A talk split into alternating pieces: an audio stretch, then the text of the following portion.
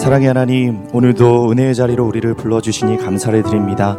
이 시간 주의 말씀 앞에 겸손히 나아가오니 주의 말씀 들을 때 영적인 힘을 얻고 능력을 얻게 하여 주시옵소서. 하나님이 기뻐하시는 뜻을 깨닫게 하여 주시고 하나님이 기뻐하시는 그 믿음의 자리, 순종의 자리에 설 수 있는 귀한 결단이 있게 하여 주시옵소서. 감사드리며 예수님의 이름으로 기도합니다. 아멘. 할렐루야. 오늘도 신실한 믿음으로 주 앞에 나오신 모든 성도님들을 주의 이름으로 환영하고 축복합니다.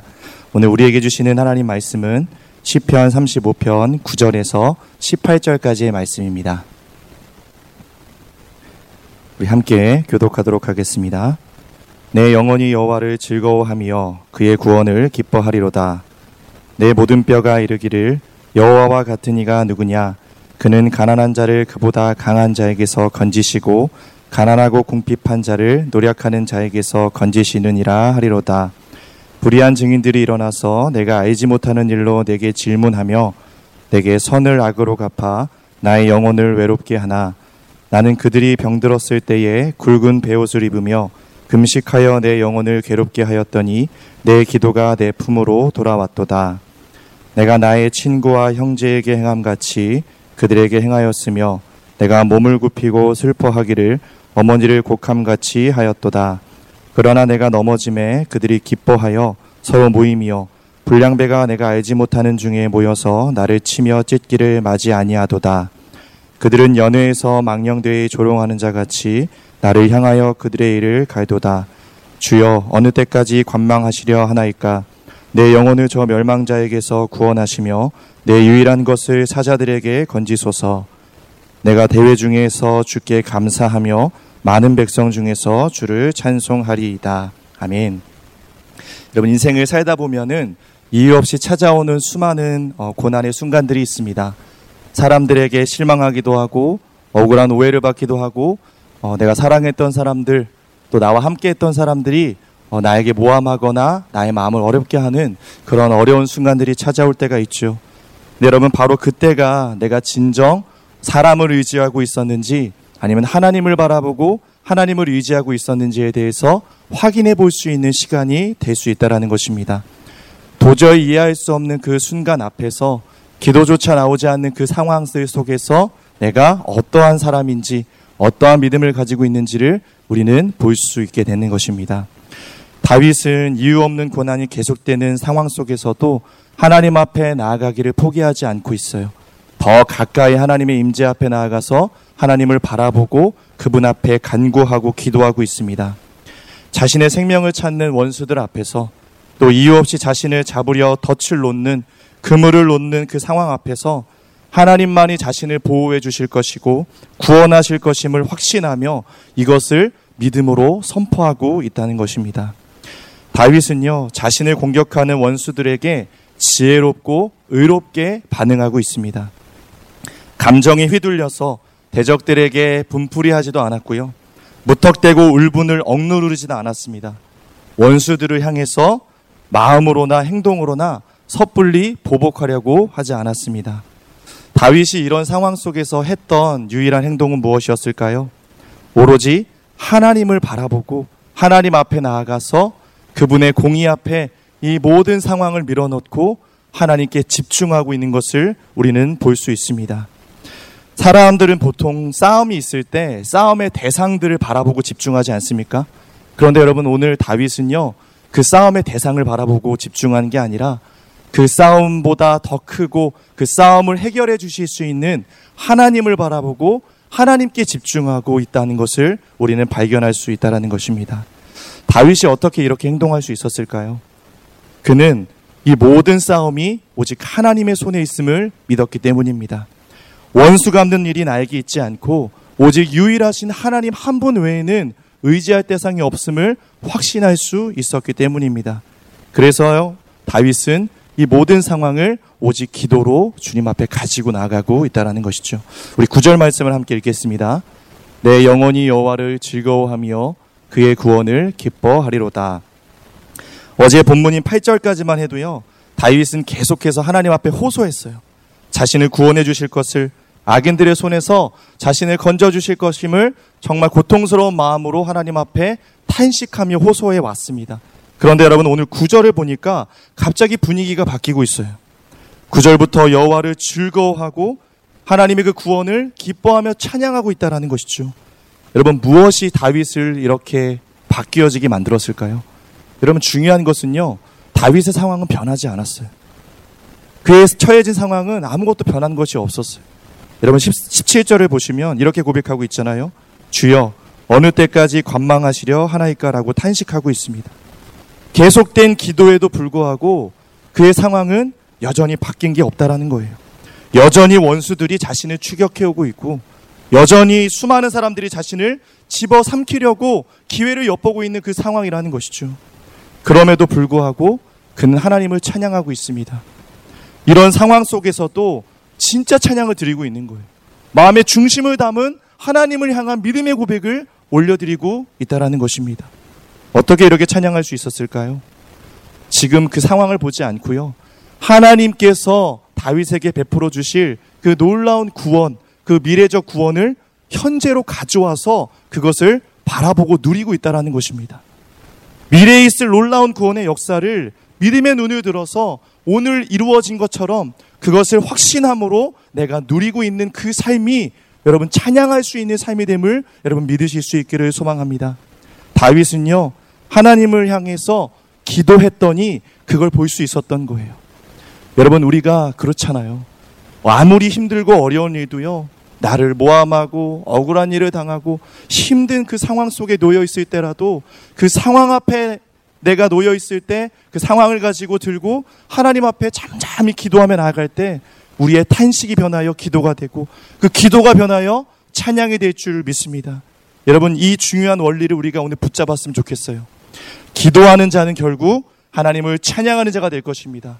찬양하는 자는 결국 하나님을 기뻐하고 그분의 놀라운 그 미래적인 구원을 오늘 내가 누리게 되는 놀라운 축복을 누리게 될 줄 믿습니다.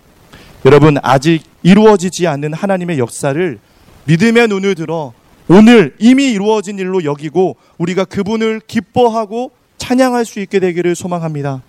이 믿음이 있는 사람은요, 어떤 상황 속에서도 기뻐할 수 있는 거예요. 환난 중에도, 고난 중에도 어떤 상황과 관계없이 하나님을 향한 예배와 찬양이 끊이지 않게 된다는 사실이죠. 오히려 어려운 상황은요, 우리의 예배를 더 뜨겁게 할 것입니다. 오히려 누군가가 나를 오해하고 억울한 상황 속에 나를 놓여질 때에 우리는 더 하나님을 향한 예배가 뜨겁게 살아나고 더 기도하게 되고 더 하나님만을 의지하는 신실한 삶으로 하나님께서 우리를 믿음의 차원을 업그레이드 시켜주실 줄 믿습니다. 그래서 다윗은요, 구 절을 보시면 여호와를 즐거워한다라고 고백해요. 여호와로부터 오는 어떤 일을 즐거워하는 게 아니라 하나님 그 존재만으로도 나는 기뻐하고 하나님을 기뻐하고 주님을 즐거워한다라고 고백하고 있는 것입니다.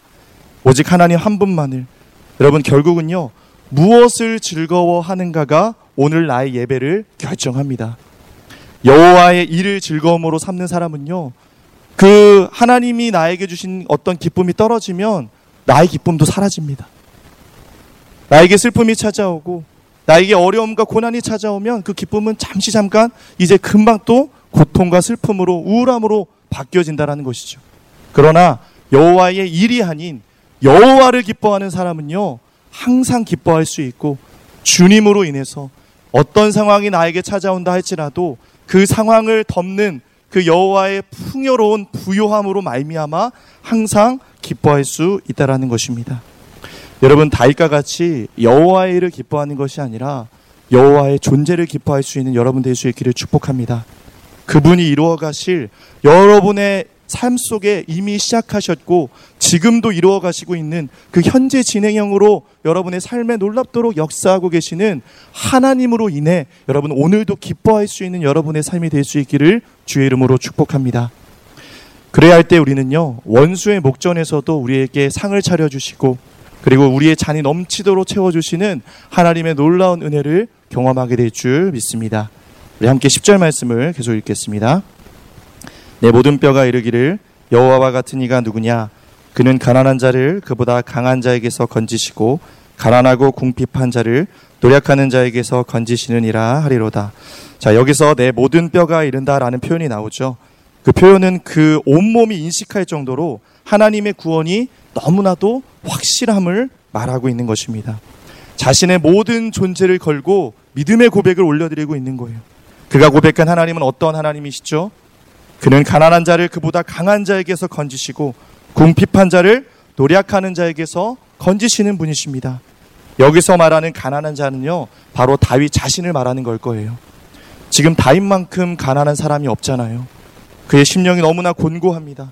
그러나 다윗은 모든 승리의 근거를 오직 하나님께 두고 있습니다. 힘있고 강한 자들이 세상을 지배하고 승리하는 것이 아니라 의롭고 가난한 자를 도우시는 하나님께서 모든 불의의 세력을 꺾으시고 세상을 다스리심을 믿고 있어요. 그리고 하나님께서는 약한 자의 인생을 건지시고 역전시키셔서 강한 자들을 부끄럽게 하실 것을 확신하고 있습니다. 그래서 여러분, 가난한 자, 심령이 가난한 자는 복이 있다라는 것이죠. 그 가난한 그 가난의 빈자리를 오직 하나님께서 자신의 부요함으로 채워주실 것이기 때문입니다. 이 진리를 깨닫는 자만이 어떤 상황 속에서도, 궁핍 속에서도 사람을 원망하거나 하나님을 원망하지 않고 주님으로 인해 더 깊은 평강 가운데 들어갈 수 있다라는 것입니다.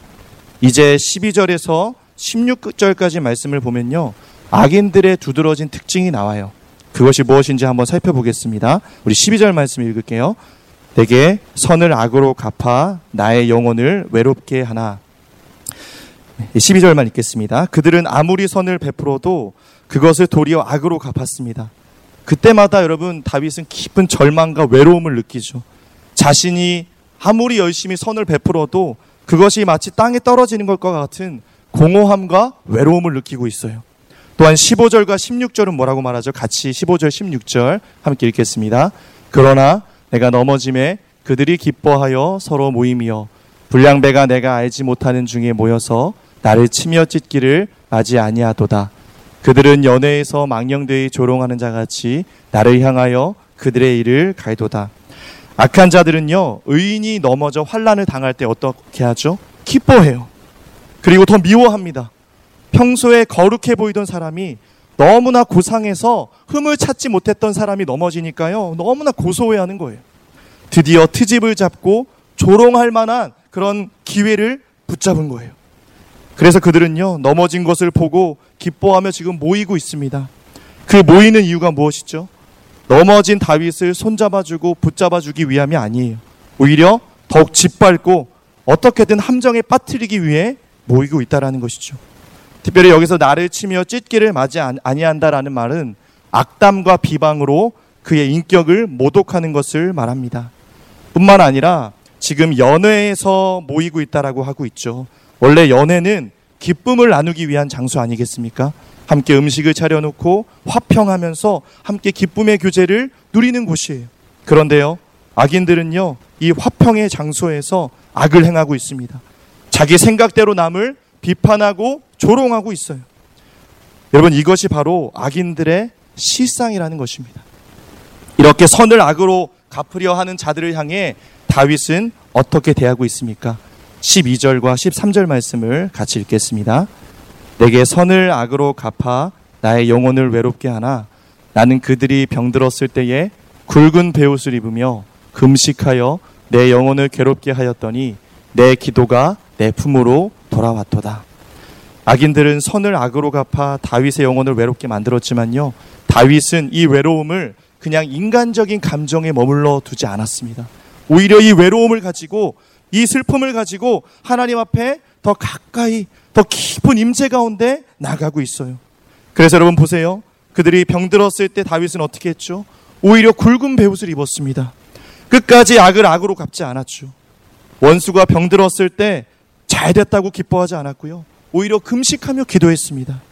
뿐만 아니라 십사 절을 보시면 친구처럼, 형제처럼 대했고 마치 어머니가 돌아가신 것처럼 마음을 아파하면서 함께 울었다라는 것입니다. 하지만 이 모든 선은 오히려 악으로 돌아왔어요. 다윗이 그들을 위해서 이렇게까지 안 했더라면 마음이 상할 일이 없지 않았을까 싶지만, 여러분, 우리도 마찬가지잖아요. 누군가를 위해서 정말 최선을 다해서 섬겼고, 내가 그 사람을 위해서 전도하고 기도하고 정말 열심히 부지런히 섬겨주었는데 여러분 그 모든 수고가 마치 땅에 떨어지는 것처럼 그 선을 악으로 갚을 때 우리의 마음이 무너져 내렸던 적은 여러분, 여러분 없으십니까? 이런 상황 속에서요 우리는 오늘 다윗이 발견한 놀라운 영적인 통찰을 좀 주목했으면 좋겠습니다. 여러분 십삼 절을 보시면 다윗이 지금 이렇게 고백하고 있죠. 내 기도가 내 품으로 돌아왔다라고 고백하고 있어요. 선한 마음으로 악인을 위해 기도했던 그 기도가 결국 그의 품으로 다시 돌아왔다라는 거예요. 이게 무슨 말이냐면요. 악인들의 그의 기도를 받아들일 만하지 못하니까 하나님께서 다윗이 했던 그 선함과 그 기도를 땅에 떨어뜨리시지 않고 오히려 그 기도가 다윗에게 다시 돌아와서 열매 맺게 하셨다라는 거예요. 이런 기도의 원리를 깨달은 다윗은요. 선을 멈추지 않고 끝까지 그들을 위해서 기도할 수 있었다라는 것입니다. 여러분 누군가를 위해 우리가 기도할 때요. 그 기도가 그 사람에게 합당하지 않으면 하나님께서 그 기도를 통해서 여러분들을 축복하실 것입니다. 하나님께 드려진 기도는 결코 땅에 떨어지지 않아요. 결코 낭비되지 않는 줄 믿습니다. 중보의 기도가 축복인 이유가 여기 있죠. 이 사실을 붙들고 오늘도 우리가 여전히 나를 어렵게 하는 그 누군가지만 그 사람을 위해 여러분 기도할 수 있게 되기를 소망합니다. 그 기도가 그 사람에게 응하지 않게 되더라도 그 기도는 부메랑과 같이 다시 나에게 내 품으로 돌아와서 나를 변화시키는, 나를 새롭게 하는, 나를 하나님의 사람으로 열매 맺게 하시는 하나님의 놀라운 영적인 은혜로 나를 새롭게 하는 하나님의 축복이 임하게 될 줄 믿습니다. 십칠 절과 십팔 절 말씀을 우리 계속 읽겠습니다. 주여 어느 때까지 관망하시려 하나이까? 내 영혼을 저 멸망자에게서 구원하시며 내 유일한 것을 사자들에게 건지소서. 내가 대회 중에서 주께 감사하며 많은 백성 중에서 주를 찬송하리이다. 기도가 다시 내 품으로 돌아온다는 이 놀라운 기도의 원리를 깨달은 다윗은요 계속해서 하나님을 바라보고 있습니다. 십칠 절 보시면 여러분 뭐라고 기도하고 있죠? 주여라고 외치고 있어요. 다윗이 할 수 있는 이게 최선의 기도가 아니었을까 싶습니다. 아무것도 할 수 없는 상황 속에서 그냥 주님의 이름을 부르고 있는 거예요. 주님, 아버지, 더 이상 관망하지 마십시오. 주님, 지켜만 보지 마시고 하나님만이 그들을 다루실 수 있습니다. 나의 문제에 주님 개입하여 주시옵소서. 하나님이 싸우시고 하나님이 일하여 주시옵소서. 모든 나의 상황 속에 하나님을 초청하고 있는 거예요. 여러분 이런 기도를 우리가 드릴 수 있었으면 좋겠습니다. 주님, 우리 가정에 개입해 주세요. 주님, 나의 일터의 문제에 그 누구도 알지 못하는 이 나의 곤고한 상황 속에 주님, 내가 오늘 주님의 이름을 부릅니다. 주님, 나의 곤고함에 찾아와 주셔서 하나님 일하여 주시고 하나님 개입하여 주시고 하나님이 하나님의 일을 행하여 주시옵소서. 이렇게 믿음으로 그 모든 문제를 주님 앞에 오늘 들고 나아갈 수 있게 되기를 소망합니다. 이렇게 고백했던 다윗은요 십팔 절 보시면 내가 대회 중에서 이제 많은 사람들이 다 알도록 그 하나님의 선하심과 하나님의 신실하심을 믿음으로 선포하며 더 많은 사람들과 함께 주님을 찬양하기를 기뻐하고 있습니다. 결국 이 기도의 마침표는 하나님을 향한 찬양으로 끝마침되고 있음을 우리가 주목할 수 있었으면 좋겠습니다. 사랑하는 여러분, 내가 대적들과 싸우는 것이 아닌 하나님께 싸워드리도록 하나님이 싸우시도록 맡겨드리는 기도가 가장 좋은 싸움인 줄 믿습니다. 어떤 문제도 마찬가지죠. 그 문제를 내가 씨름하는 것이 아니라 하나님께서 그 문제를 풀어가시도록 맡기는 자가 가장 지혜로운 자인 줄 믿습니다. 오늘 우리가 이 다윗의 지혜를 붙들고 내가 싸우려던 싸움을 멈추고 하나님이 일하실 수 있도록 하나님의 개입을 요청하실 수 있기를 소망합니다. 하나님, 나는 심판자가 아닙니다. 하나님, 이 싸움은 나에게 있지 않습니다. 주님이 개입해 주셔서 주님이 심판해 주시옵소서. 이렇게 요청할 수 있게 되기를 소망합니다. 이렇게 믿음으로 간구하는 자는요 아직 전쟁이 끝나지 않았음에도 우리의 상황이 아직 그 문제 가운데 놓여 있을지라도 오늘 이 다윗처럼요 우리는 찬양할 수 있을 것입니다. 우리의 탄식이 변하여 기도가 되고 우리의 기도가 변하여 하나님의 영광을 선포하고 드러내는 놀라운 예배와 찬양으로 오늘 바뀌어질 줄 믿습니다. 여러분 오늘 여러분을 괴롭게 하고 있는 그 문제가 무엇입니까? 오늘 그것을 믿음으로 들고 나아가서 하나님 앞에 이렇게 요청합시다. 주님, 나를 위해 싸워주십시오. 나는 주님과 싸우겠습니다. 나는 주님과 씨름하겠습니다. 그 문제를 놓고 오늘 간절한 부르짖음으로 그 상황과 사람이 아닌 하나님 앞에 씨름할 수 있는 여러분의 삶이 될 수 있기를 주의 이름으로 축복합니다. 같이 기도하겠습니다. 사랑의 하나님, 오늘 우리를 위해 싸우시는 하나님의 선하심을 바라보며 주님 앞에 더 가까이 나아가기 원합니다. 내게 찾아오는 상황이 바뀌기를 기도하기보다 그 상황을 마주하는 내가 바뀌길 원합니다. 주님, 그 문제에 매여 그것을 묵상하지 않겠습니다. 그 문제보다 크고 높으신 하나님을 바라보며 오늘 더 깊은 차원의 기도의 자리로 나아갈 수 있기를 원합니다.